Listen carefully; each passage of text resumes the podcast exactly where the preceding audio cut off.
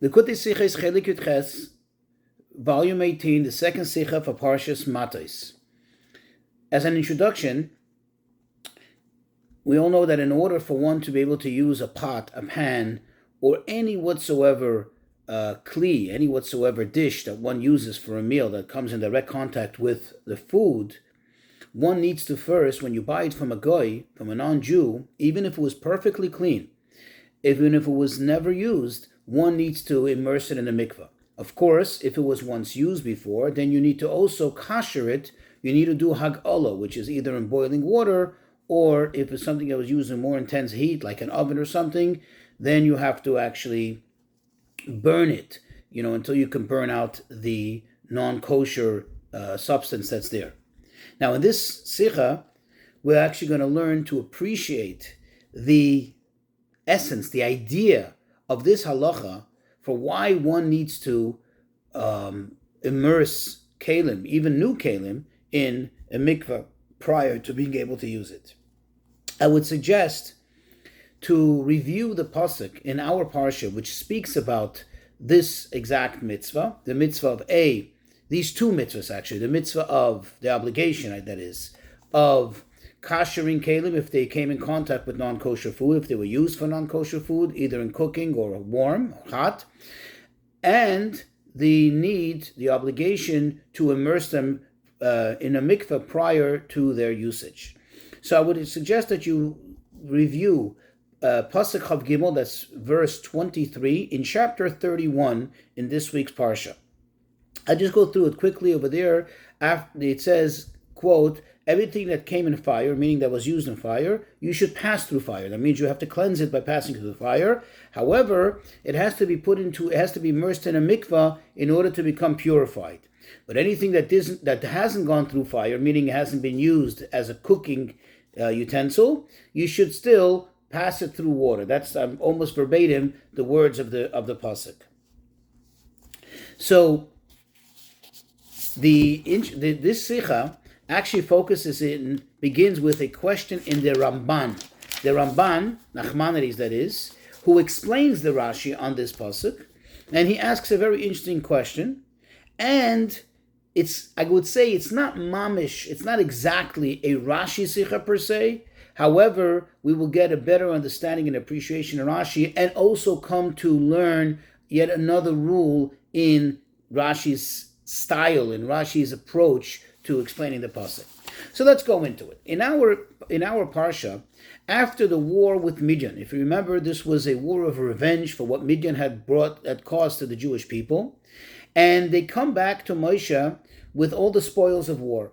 So Moshe commands them that hey, everything that you're going to bring home to your homes now to use for your own meals or for preparation of meals, you should know that if they were ever used, they went to put quote on the fire, then you need to do hag'ala. Hag'ala is again, you have to cleanse it, you have to kasher it by the same means that it was used, either in boiling water or in direct fire and so on. And then he tells him that all utensils that are used for a meal, even the ones that you don't use for cooking, you need to immerse them in water. Now, the Ramban asks a very interesting question in discussing this Rashi. And he says, one second, why is this matter being brought up now, here, after the war of Midian?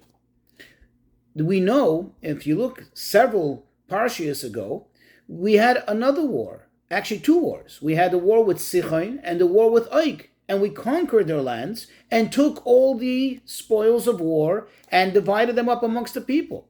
So why over there were they not commanded to kosher to cleanse these utensils that they brought home, and obviously they're going to use it. They weren't just going to throw them away. Why over there didn't the Torah tell them anything, and only here does it make a big deal out of it? So the Ramban explains that because the territory of Sichon and Og is actually considered part of Eretz Yisrael. It became incorporated in Eretz Yisrael. And therefore, there was no issue of kashrus. You see, the Gemara in Chulin, in Tractate Chulin, the Gemara discusses over there, and it tells us that for the seven years that it took them to conquer Eretz Yisrael, and this is actually implied from the pasuk. You can look it up on on page seventeen. For the seven years that they were busy conquering Eretz Yisrael, they were allowed to eat even quote cuts of pigs. Literally, they were allowed to eat trephus, whatever they found there. They were allowed to eat. They did not have to bother or busy themselves with looking for kosher food or uh, securing kosher food. Whatever they came to their way, they were able to eat. And therefore, if eating the food itself non kosher was a non issue, then certainly the kalim, the utensils that are used for it, is certainly a non issue. And therefore, there was no problem, says the Ramban. But over here, when it comes to this war, the war with Midian, this was not a matter of conquering their land. In fact, they didn't conquer the land. They didn't take their land. It never became incorporated into Eretz Yisrael. Rather, this was just a means of revenge that Hashem gave a special instruction to annihilate the Midianim, the, the people from Midian, those who caused them so much harm. And then they took the spoils, they took the loot. So therefore, over here it became an issue because this exemption of not having to keep kosher throughout the time that they're conquering Israel did not apply to this. Okay, that's what the Ramban explains. However, the commentaries on the Ramban ask the following question. True that there was no matter, there was no issue with kashrus, with having to eat kosher and having to secure kosher utensils, because they were allowed to eat non-kosher. But the question they ask is, it would seem that they still would have had to immerse those kalim.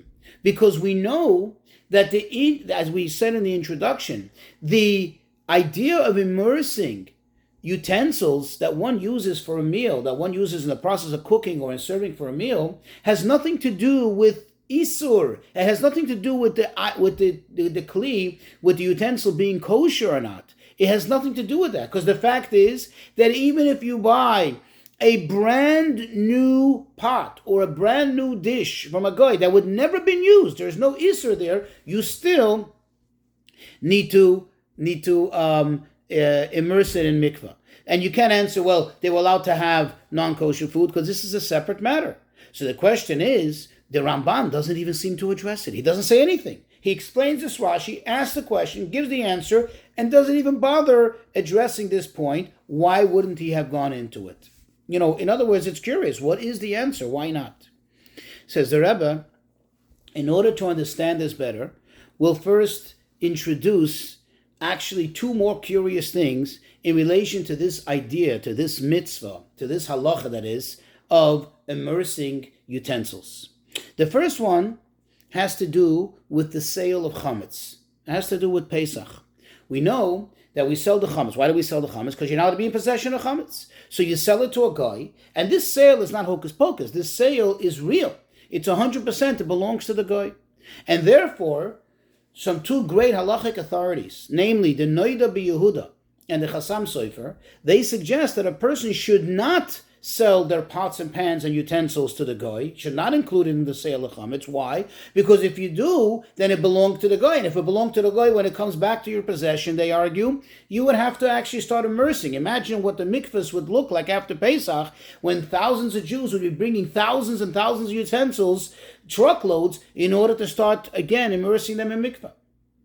Now, that's what they suggest. However, the Alter Rebbe, in his famous Shtar Mechiras Chametz, the famous document, the sale of Chametz document, which the Alter prepared, which is covers every single issue, the entire gamut, every single detail, every single problem that could or could not come up.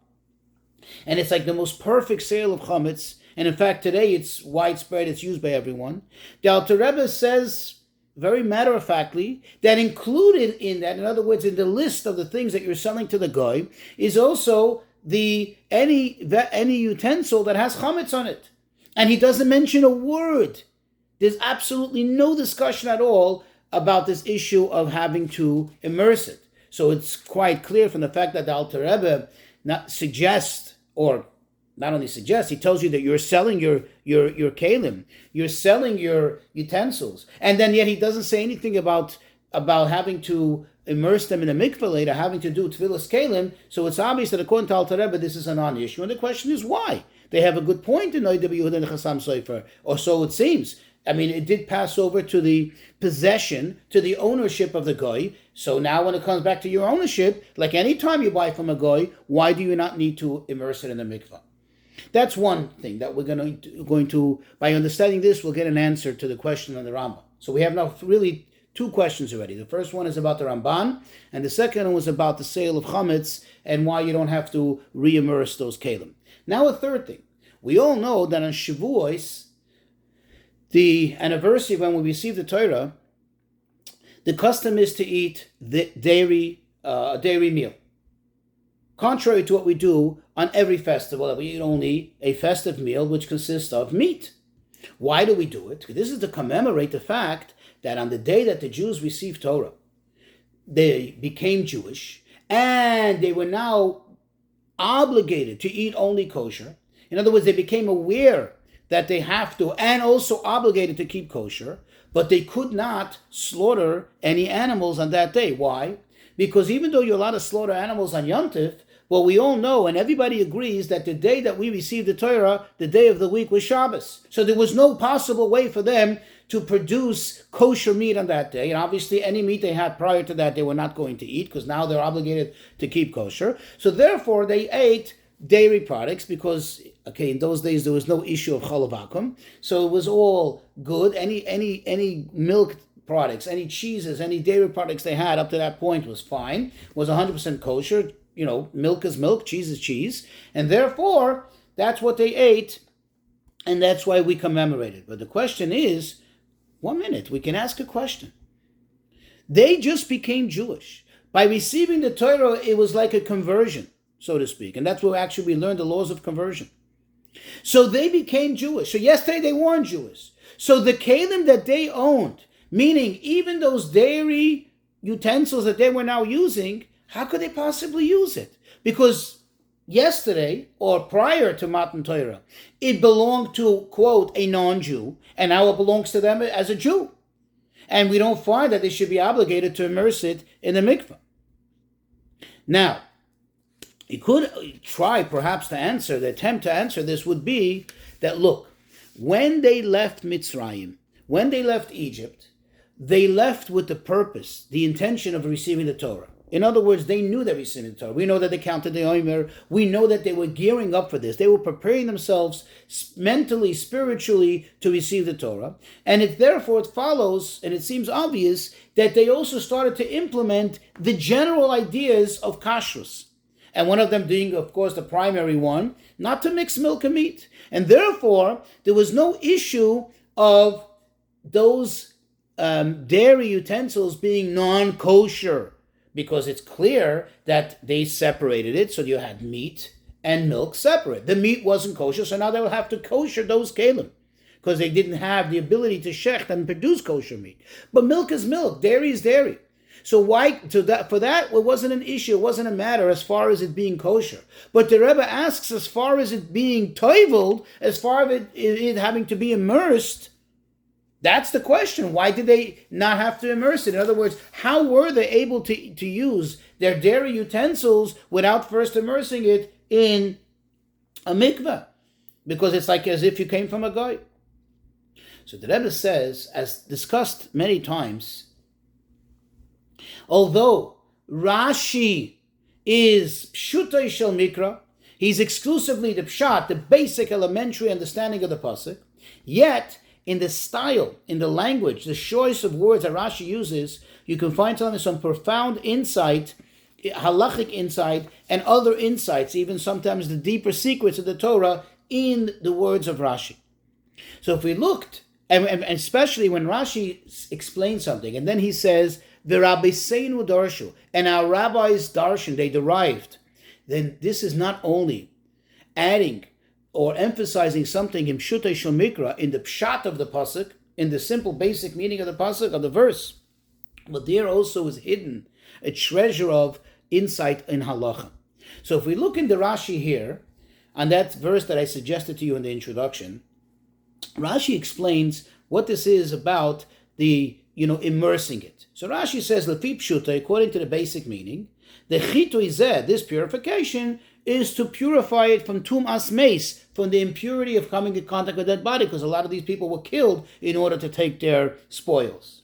Moshe said to them, says Rashi, you these utensils need giul. They need to be koshered litaharom. Please notice the word litaharom to purify them from isur, from the prohibition.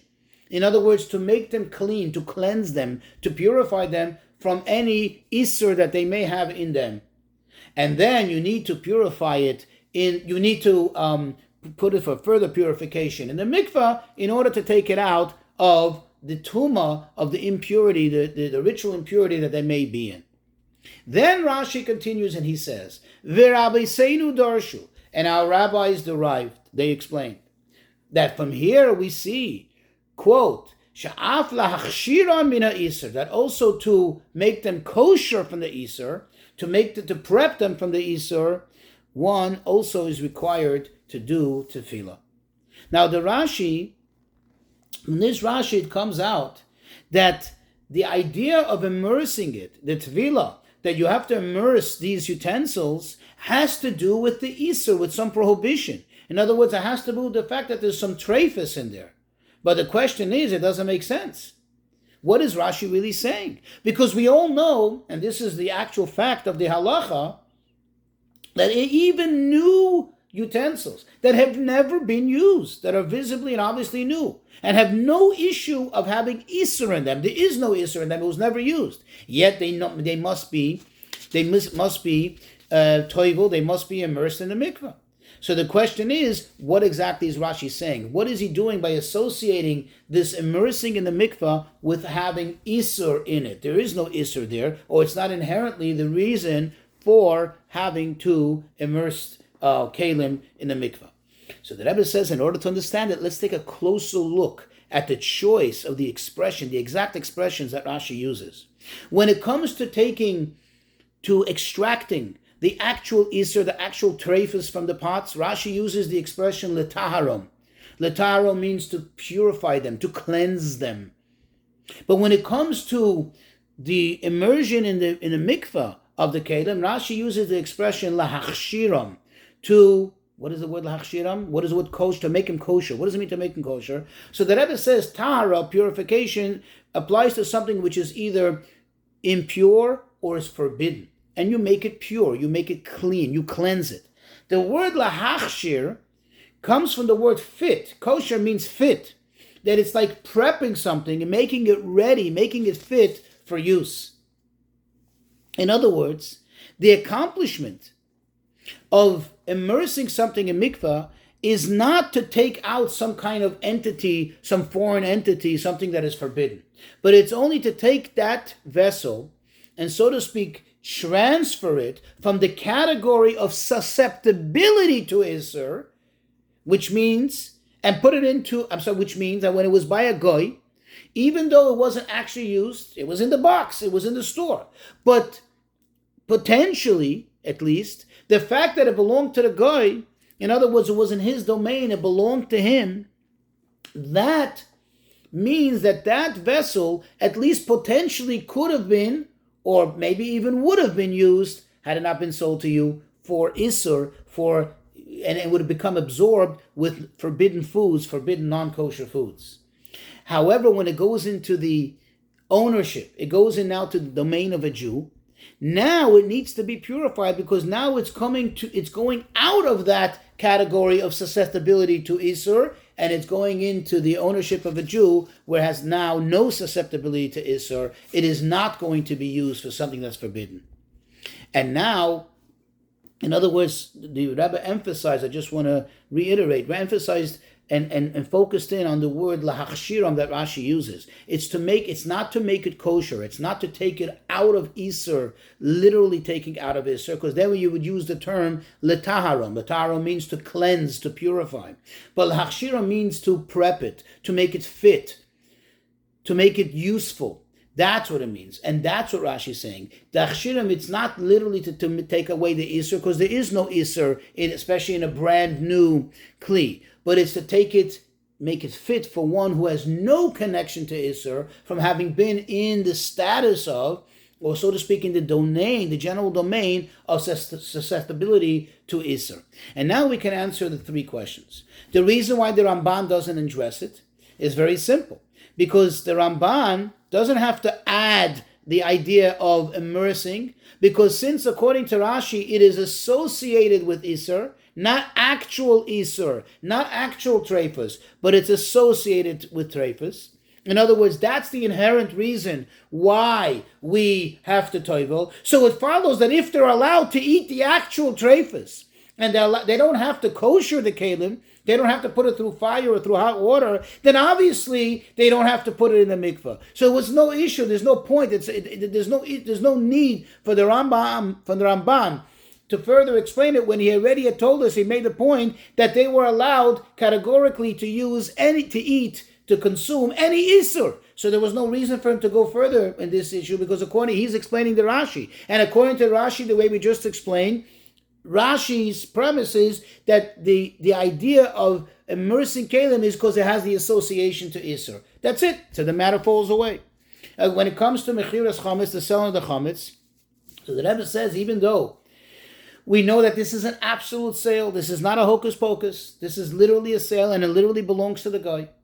Furthermore, there are many who actually even have the custom of giving the guy a key to the place with, a, with so they have direct and, and, and full access, open access to the chametz and to the utensils that were sold to them in chametz. But still, practically speaking, says the Rebbe, it never happens, and is not even a potential of it happening, that the guy should actually come and touch the kalim and use the kalim. In other words, the whole idea that Rashi said was that it has a susceptibility to Isser. There's no susceptibility even here to Isser when the guy would never practically come to your home to go and use your frying pan or to go and use your, your soup pot or whatever, or what have you.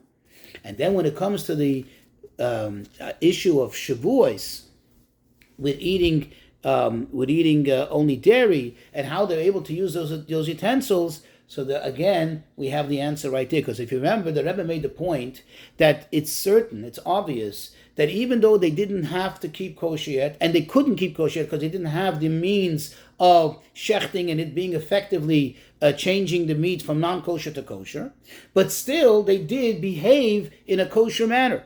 What does that mean? They separated milk and meat. Since they separated milk and meat, so their milk their dairy utensils never were even susceptible for Isser. So therefore they never needed to be toiveled in the first place. Why?